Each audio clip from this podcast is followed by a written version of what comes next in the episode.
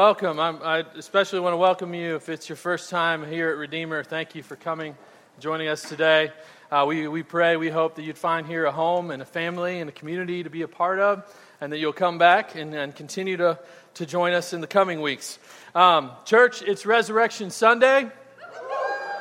Jesus Christ is risen. He is risen indeed. That's your part, right? Uh, we gather to celebrate this Sunday, every Sunday. Every Sunday, we gather to celebrate the reality, the truth that on Friday, Jesus was dead. He, he, he, died a brutal death in our place for our sins. He was buried. But on Easter Sunday, that first Easter Sunday, he walked out of the tomb and Jesus is alive. Right? Uh, if you've been with us in the past a few uh, weeks or months, as you probably could count at this point, we've been making a, a long, slow journey through the Gospel of Mark. Um, and, and, this Sunday, if you've been around, it's going to feel a little bit like a Quentin Tarantino movie. We're going to jump to the end, right out of the middle, and then we'll come back to the middle next week. So uh, we're going to be in uh, Mark 16. The, the resurrection is the greatest reversal the world has ever seen. Jesus was dead on Friday, but on Sunday, he is risen, he is alive. And the resurrection is meant to bring about a complete transformation, a complete and total reversal in each of us. Uh, the resurrection is meant to confront our doubts with truth to change our minds. The, the resurrection is meant to confront our sin and, and our, our attitudes of earning and, and seeking to get what we think we deserve with radical grace to change our hearts. And the resurrection is meant to confront our circumstances, the difficulty of life that we all face, with a hope that will change the entire course and trajectory of our lives. The, the resurrection is meant to bring about a complete and total transformation in each of us. That's what we're going to see today in our, our text, Mark chapter 16, verses 1 through 8. It's on page 853 in those Bibles there on your row. And I invite you to stand together for the reading of God's word.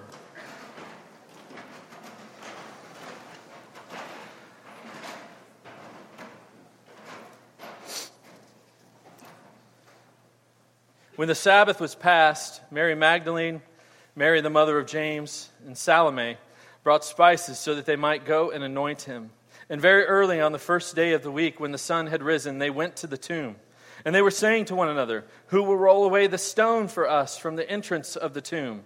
And looking up, they saw that the stone had been rolled back. It was very large.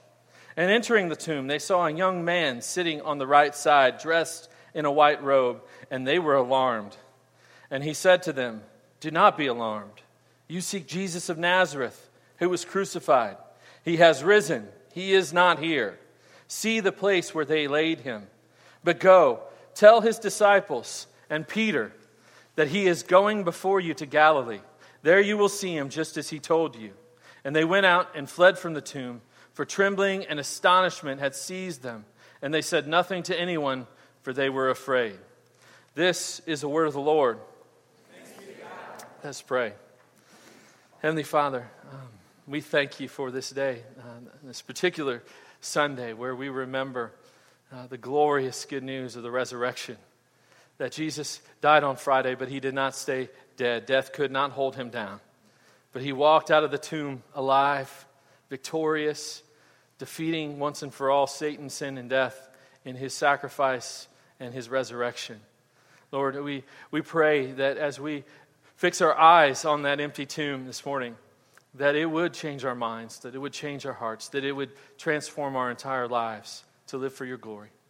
We pray all this in the name of Jesus Christ our Lord. And all God's people said, Amen. You may have a seat.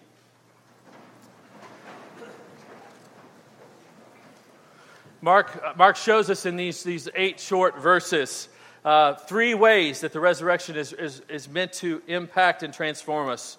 He, shows us that the resurrection is meant to change our minds, uh, it's, it's meant to change your heart, and it's meant to change the entire trajectory of your life. First, Mark is making it clear that the resurrection is meant to change your mind.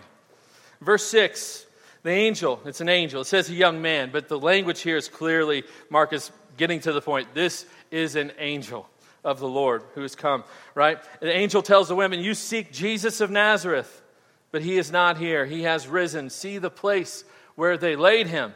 In other words, see where he ought to be, You remember how he died? This is where he should be, but he's not there anymore. He's not there. This is a challenge for our minds. This is a challenge for our doubts. This is a confrontation of our doubts. And Mark, in his gospel, he's okay with doubt, right? Uh, the Bible is okay with doubt. In fact, it anticipates our doubts. It invites us to wrestle with those, with those doubts. That's what Mark is doing here. He understands that the resurrection is a really hard thing to believe, right? That someone could be dead and then walk out of their grave. That's a hard thing to believe and accept. And my guess is that even today, there are likely those of you here in this room who, who, for whom that is a hard thing to believe, to accept. That a, that a man was dead on Friday and he is risen and alive on Sunday, right? Some of you might be like, sure, I, I like Jesus. He sounds like a great teacher, a great leader, but really coming back to life after being dead, that's a stretch, right? That's hard to accept. And I want to tell you, if that's you, one, I'm glad you're here and, we would invite you to come with your doubts and, and journey with us in that. But I want to invite you today to doubt those doubts, to be willing to doubt your doubts. Think about this in the decades before and after the life of, and death of Jesus Christ, there were, were dozens of messianic movements in Israel. Dozens of them. In almost every case, the messianic leader was killed. And every other movement after the death of that leader completely collapsed. Everyone went home and they quit because the leader was dead. It was over. But not this one. Of all the movements, only one movement did not collapse after the death of its leader. And, and not only did Christianity not collapse, it exploded. In about 200 years, it had taken over the entire Roman Empire, and today is by far the most widespread and largest religious faith in the world. How is that? How is that? What makes Jesus different? Well, the Bible tells us what makes it different is that on Friday, Jesus died. He suffered and died a brutal death for our sins in our place. But then on Sunday, he walked out of the grave alive, risen, resurrected, and he appeared to his followers, numbers of them at a time. That's kind of a big deal, right? That, that's what changes everything. That's why the followers of Jesus did not quit and go home. That's why Christianity exploded. But you may be thinking, well, sure, the Bible says that's what happened, but we don't really know how or why Christianity exploded because these, these writings, these gospel accounts like Mark's, were written years and years later uh, after whatever had happened happened. They're, they're legends, they're not history. Therefore, we don't really know what happened. Well, Mark challenges that right here. He challenges your thinking, he challenges your doubts that the resurrection of Jesus Christ might change your mind. If you look back at the end of chapter 15 in, in the scriptures here in, in Mark's gospel, verses 40 and 47, and then here again at the very first verse of Mark 16, Mark gives the names of these, these women who, who saw all of this repeatedly, three different times Mary Magdalene, Mary the mother of James, and Salome. That's three times in the span of eight verses. Like, what's going on here? Is Mark like the, uh, the department head of the Department of Redundancy Department? Um, right? Why would he do that? Why, why does he keep repeating these names? Well, biblical scholar Richard Bauckham says this is Mark's way of saying that this is not some legend, but this is a historical account. Ancient historians put more stock in the oral testimony of still living eyewitnesses. These names are citations, right? They'd be footnotes in our research paper. Right? These women are still alive at the time that Mark is writing, and he's mentioning their names repeatedly as a way to say, hey, you want to check this? Go talk to them. Go ask them what they saw. They're still alive. They can confirm everything, everything that I've said to you. This is not how you write legend, right? If you're making up a, a legend, that's not how you do it. This is history. This is how you cite your sources, uh, writing a historical account of actual events. But there's even more support that the resurrection is an actual fact. In all four of the gospel accounts Matthew, Mark, Luke, and John we are told that it is women, followers of Christ, who, who are the first witnesses to the resurrection.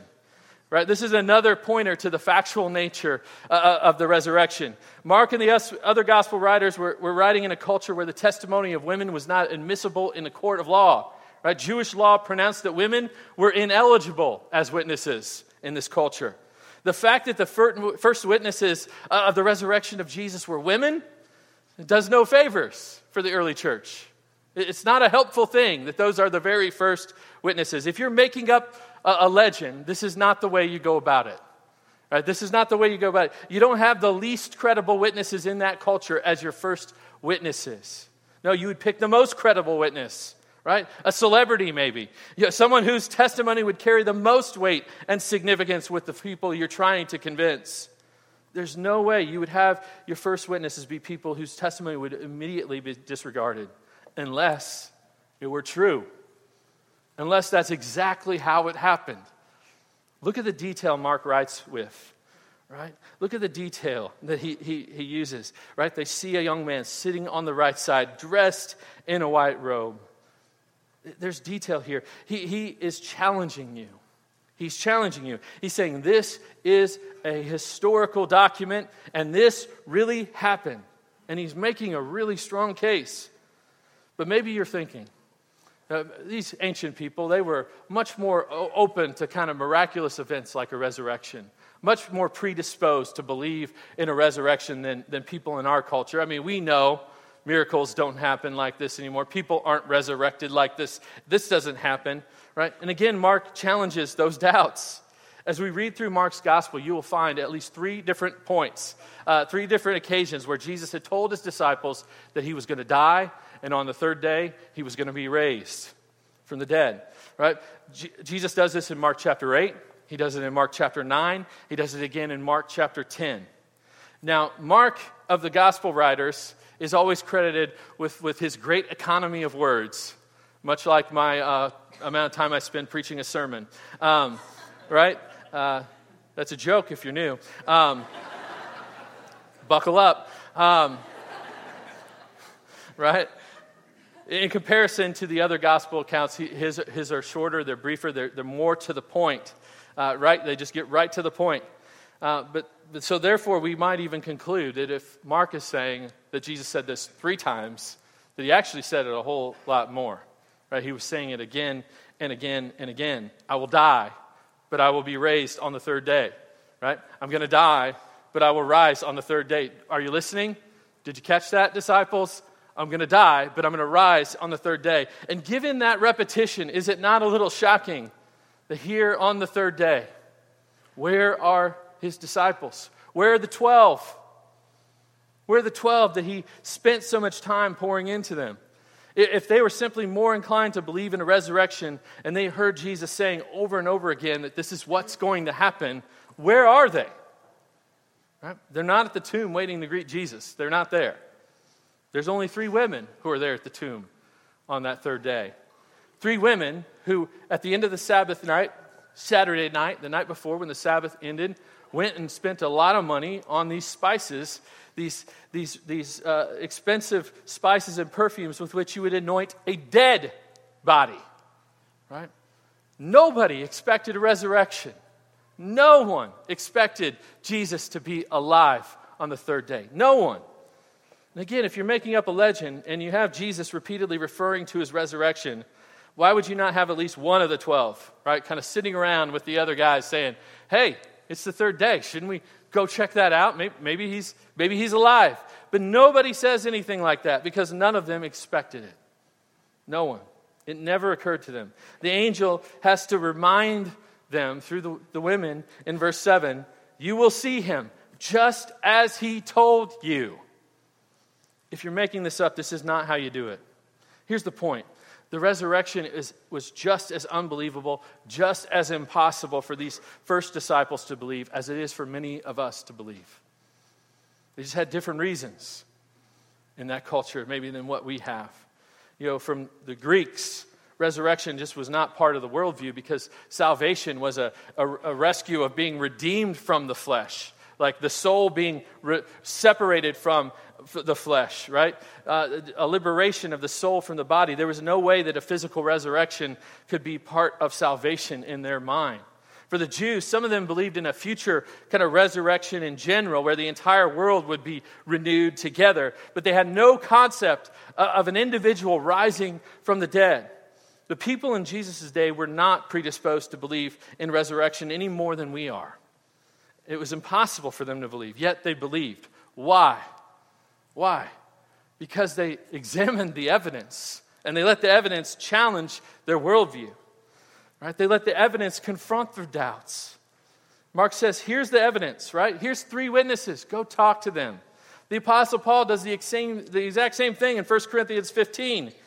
He, he writes in verse 3 For I delivered to you as of first importance what I also received that Christ died for our sins in accordance with the Scriptures, that he was buried, that he was raised in the third day in accordance with the Scriptures, that he appeared to Cephas, that's Peter, then to the twelve. Then he appeared to more than 500 brothers at one time, most of whom are still alive, though some have fallen asleep.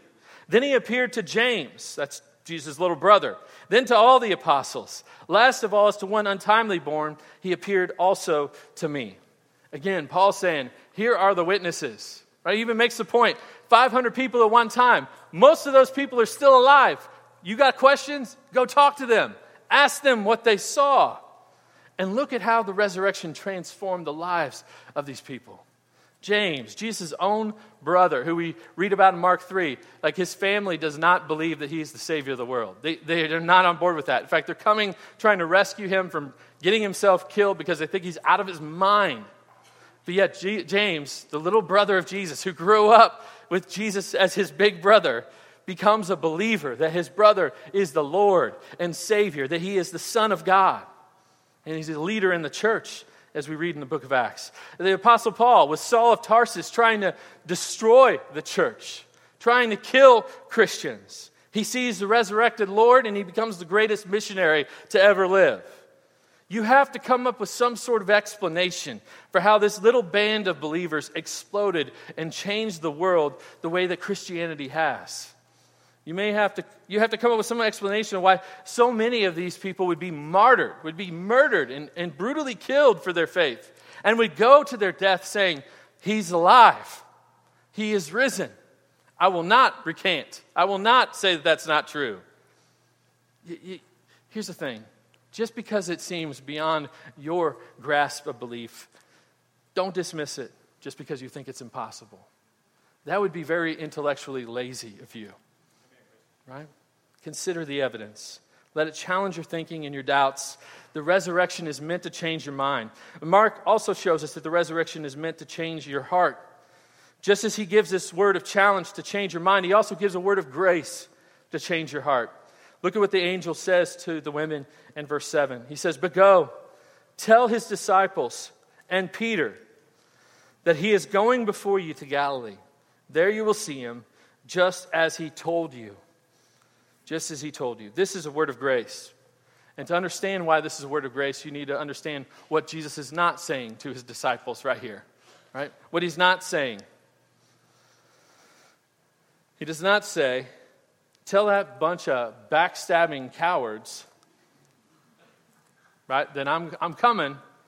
And if they can really get down on their hands and knees and beg hard enough, maybe, maybe I will consider reinstating them. Now, Jesus would have every right to have said that. He would have every right to say that. That's not what he said. He'd have every right because think about what the disciples had done. Right? They ran for the hills. In, his, in Jesus' moment of greatest need, the disciples scatter. They're like, get, I'm getting out of here. I don't want to be dead too. Right? They're trying to save their own, their own skin. They deny him. Jesus would have been justified to say something like that. He's perfectly righteous. He's dying the death that they deserve, and they desert him. After all, this is, that's what we would say, right? That's how we would respond to someone when they stab us in the back, right? You backstabbing jerk, right? If you, if you make me feel your apology enough, maybe I'll consider being your friend again. That's how we respond. But Jesus' message to his disciples through the angel is this I will see you. Right? I'm going ahead of you. I will wait for you there. I want you back. I want you back. His message is I love you and I forgive you and I've made it possible for you to repent. Right? This is a word of grace. He's, he's forgiving them before they have repented, before they've owned their sin and deserting Him. He's forgiving them so that they can repent and be restored. But there's an even bigger word of grace in this verse. It's one word, one, one name, actually, right?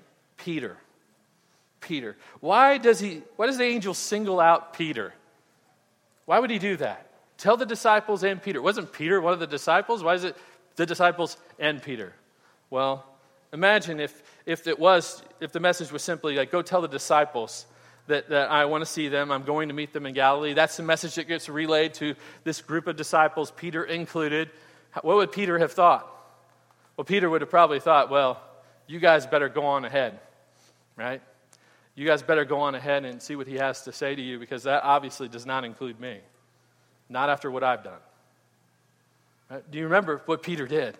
Right? His abandonment of Jesus was far worse, far greater than, than any of the other disciples. Three times, Peter denied that he knew Jesus. So fearful, so self absorbed, so self concerned that even lied to a little girl about knowing Christ. But what Jesus says is, I have some big plans for my disciples. And that means you too, Peter, you big jerk. Right? That's what, he, that's what he's saying. What a word of grace, right? Think about the reversal in Peter's life. The reversal in his life. This, this man who's afraid to tell a little girl that he's one of Jesus' disciples, who then in, in the book of Acts is, is preaching and saying, No, you're not going to shut me up. You can kill me, but I'm going to still preach that he is risen, that he is Lord, that he is our only hope of salvation. That's what happens in Peter's life. Right? He ends up becoming the, the leader of leaders among the disciples. Why? I mean, wasn't he the biggest screw up? Why would he become the, the leader? And this is just another example of the upside down kingdom of Jesus at work, the wonder of his gospel of grace. Because Peter's screw up was the biggest, that means his repentance will be the deepest, and his grasp of grace will be the greatest. And that's what makes him qualified to be a leader in Christ's movement. And this makes no sense to us. This is not how the world does things. That's not how the world puts people in, in leadership. The world says, you get what you deserve, you get what you earn. But grace says, you get the opposite of what you deserve. Religion teaches us, right? God accepts you because of what you do based on your performance right? Getting your, your act together. You must earn his approval and acceptance through religious per- performance. So, the, the way to be right with God is to, to be good, right? To go to church, to read your Bible, to pray more, right? You, you better shape up. You better put yourself back together. Get your act together, or at least make it look like you have. But the gospel says you're saved by grace, not by works. You're saved by grace. The gospel says salvation comes not through your own performance, but through Christ's performance on your behalf. He has lived the perfect sinless life that you never could. He has died the death that you deserve, the, the, the, the death that you earned by your sins. And He suffered the wrath of God that was meant for you on the cross. And He paid your debt in full. But death could not hold Him down, right? There should be some amens there. Right? Death could not hold him down. Jesus rose on that first Easter Sunday, victorious over sin and death, that you might share in that victory. And the gospel teaches us that salvation comes not by cleaning yourself up, by pretending you have it all together, but instead, salvation comes by admitting you are weak, by admitting that you're a mess, by admitting that you are desperately lost and you are, are without hope on your own confessing your sin, confessing your desperate need for rescue, and then clinging to the one who has won it for you Jesus Christ, right? Your Savior, your Lord. Now, here's what's hard about the gospel, right? We, we hate ad- admitting that we are wrong. Um, the Lord knows, my wife knows, my children know, and about everyone who's had like much of a conversation with me knows I hate to admit that I'm wrong. I, I, do not like to be wrong. And when I am, I definitely don't want to admit that, right? And I don't think I'm alone in that kind of feeling either. We're, we're constantly making excuses, we're constantly shifting blame. We're doing everything we can but repent, right? but own it. Do you know why? Because to admit that you're wrong, it feels like a death. It feels like you're dying, right?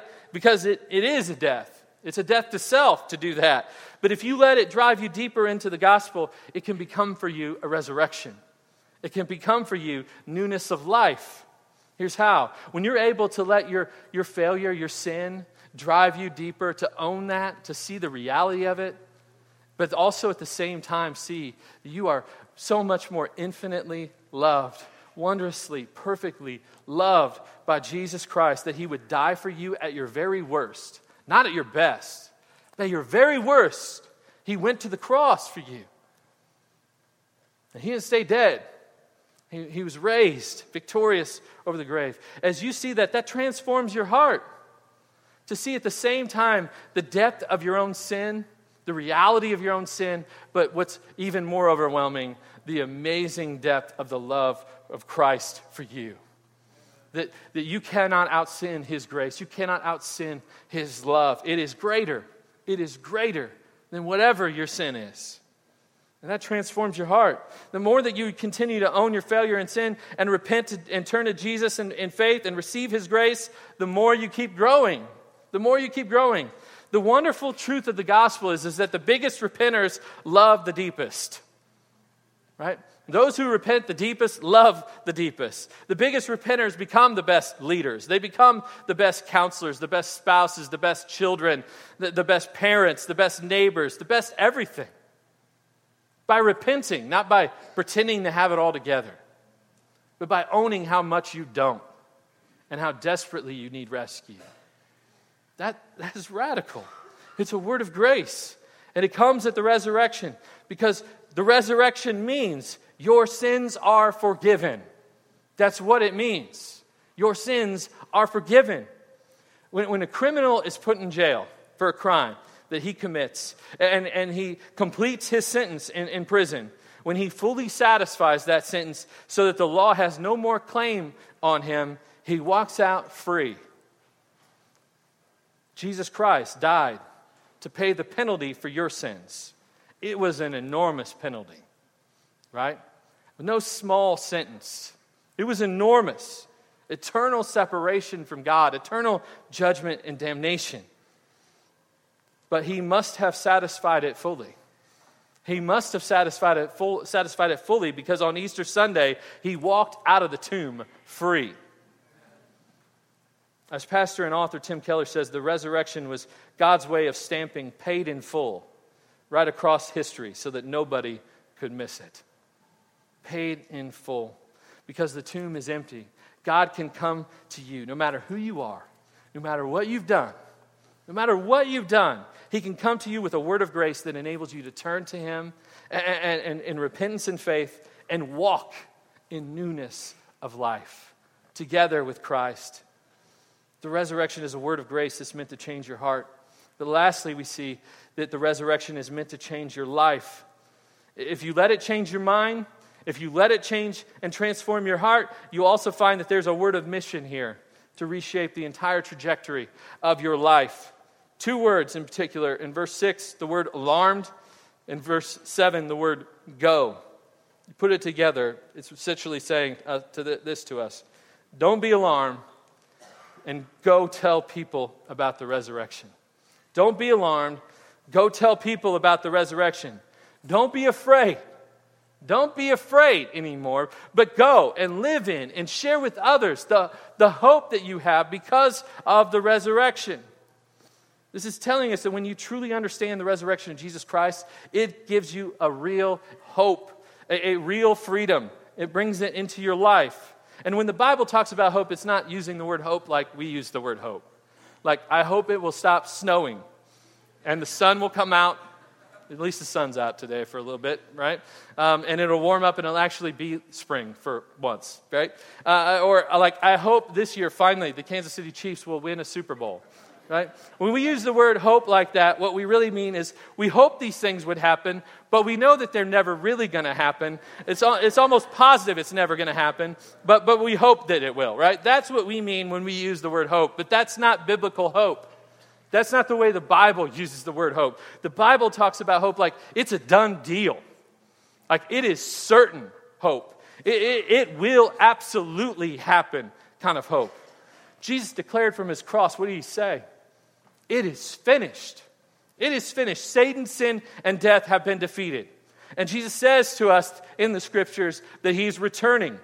again to renew and restore the entire earth, all things, that we will be resurrected in a pattern after his own resurrection. A real, material, physical life with Jesus in the new heaven and the new earth. Right? Real life with Christ, where there's no more sin, no more suffering, no more death, no more sickness. The Bible says this is a certain hope, a sure hope, a done deal kind of hope that will absolutely come to be. And that hope assures us that this life is not all that there is. It's not all that there is. It gives us a hope that all of our suffering and sadness will one day be undone.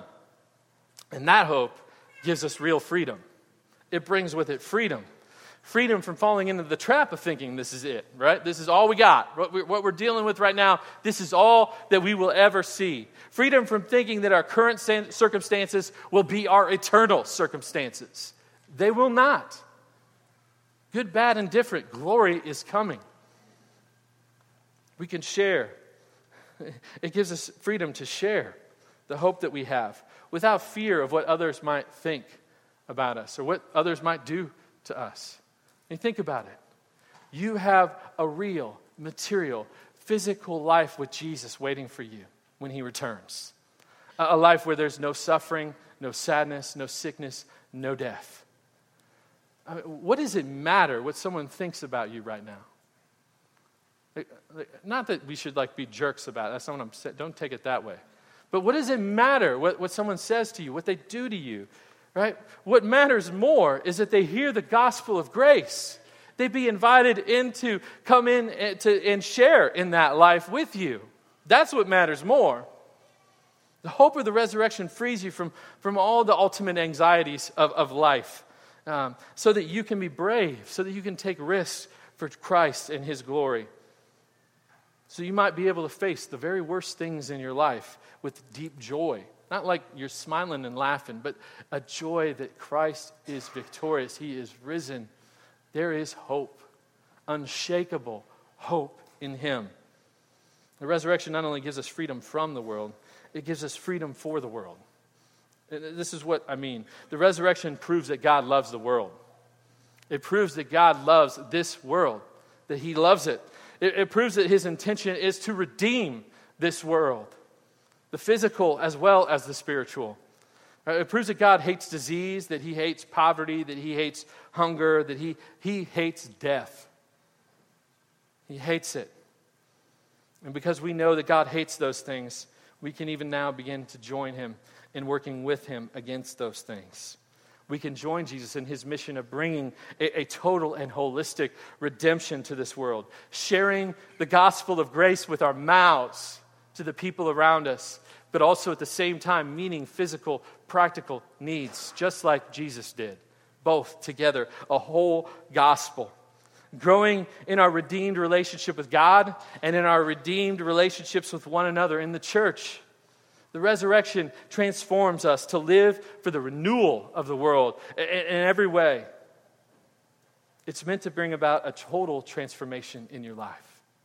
A total transformation in your life not just so you have a place to come on Sundays. Right? it's meant to change your mind, it's meant to change your heart, it's meant to change the entire course of your life, that in every way you would live for Christ's glory now and forevermore. So, what about you? That's the real question. What do you think? What do you believe? Right? Do you believe it happened, or do you think the resurrection is just some nice, neat little symbol for the, for the church? Right? Can you imagine the first preachers of the gospel the first preachers of the resurrection in the first century church going out and, and saying about Jesus, hey, let me tell you about the resurrection. Hey, it didn't really happen. It's just a nice, neat little symbol of good triumphing over evil, sort of like Harry Potter, right? Because the early church was really into Harry Potter. and we, how can you blame them? Um, it's a great story. Can you imagine them saying that, right? The resurrection is only but a symbol of good defeating evil. So go out there and be nice to each other. Right? Does that change people's lives? Can you imagine the poor, marginalized, oppressed people of that day saying, This is the hope we need, right? This is what we've been looking for. right? Let, let us, you know, you know, this will help us get above this life of poverty and oppression that we've been living. Let's be nicer. Let, let, let's, let's be nicer to one another. Would that ever happen? No. Of course not. That's ridiculous. That would never happen. That would, that would never change anyone's life. Here's what the first preachers of the resurrection said We saw him, we touched him, right? He is risen, he is alive. And this proves that God's power and glory and grace have come to this broken world, and someday He's going to put everything right. Someday He's going to make all the sad things come untrue, the Jesus Storybook Bible says. So put your hope in Jesus, receive His grace. That's what they said. If Jesus has really done it, if He is truly risen, it means everything. It means everything. It means that Jesus truly is the Son of God, that He is our perfect, true, and perfect King.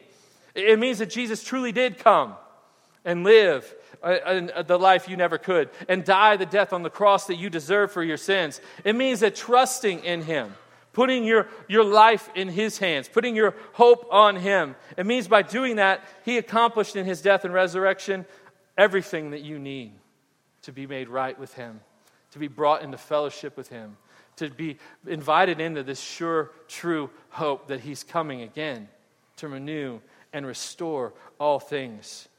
It, means to put your hope in Him. It means you are ushered from eternal judgment and separation from God into the presence of God for all eternity. Not just to be there, but to be welcomed into His family as a son, as a daughter, the adopted children of God. In the Gospel of John, Jesus says it this way John 11, verses 25 and 26. He says, I am the resurrection and the life. Whoever believes in me, though he die, yet shall he live. And everyone who lives and believes in me shall never die. What about you? What do you believe? As we prepare to come to the Lord's table uh, and share in the Lord's Supper this morning, to take the bread and the cup and remember Christ's body that was broken, his blood that was shed to pay for our sins. Let us come with full, full of hope, right? Full of hope, full of faith in Jesus our King, right?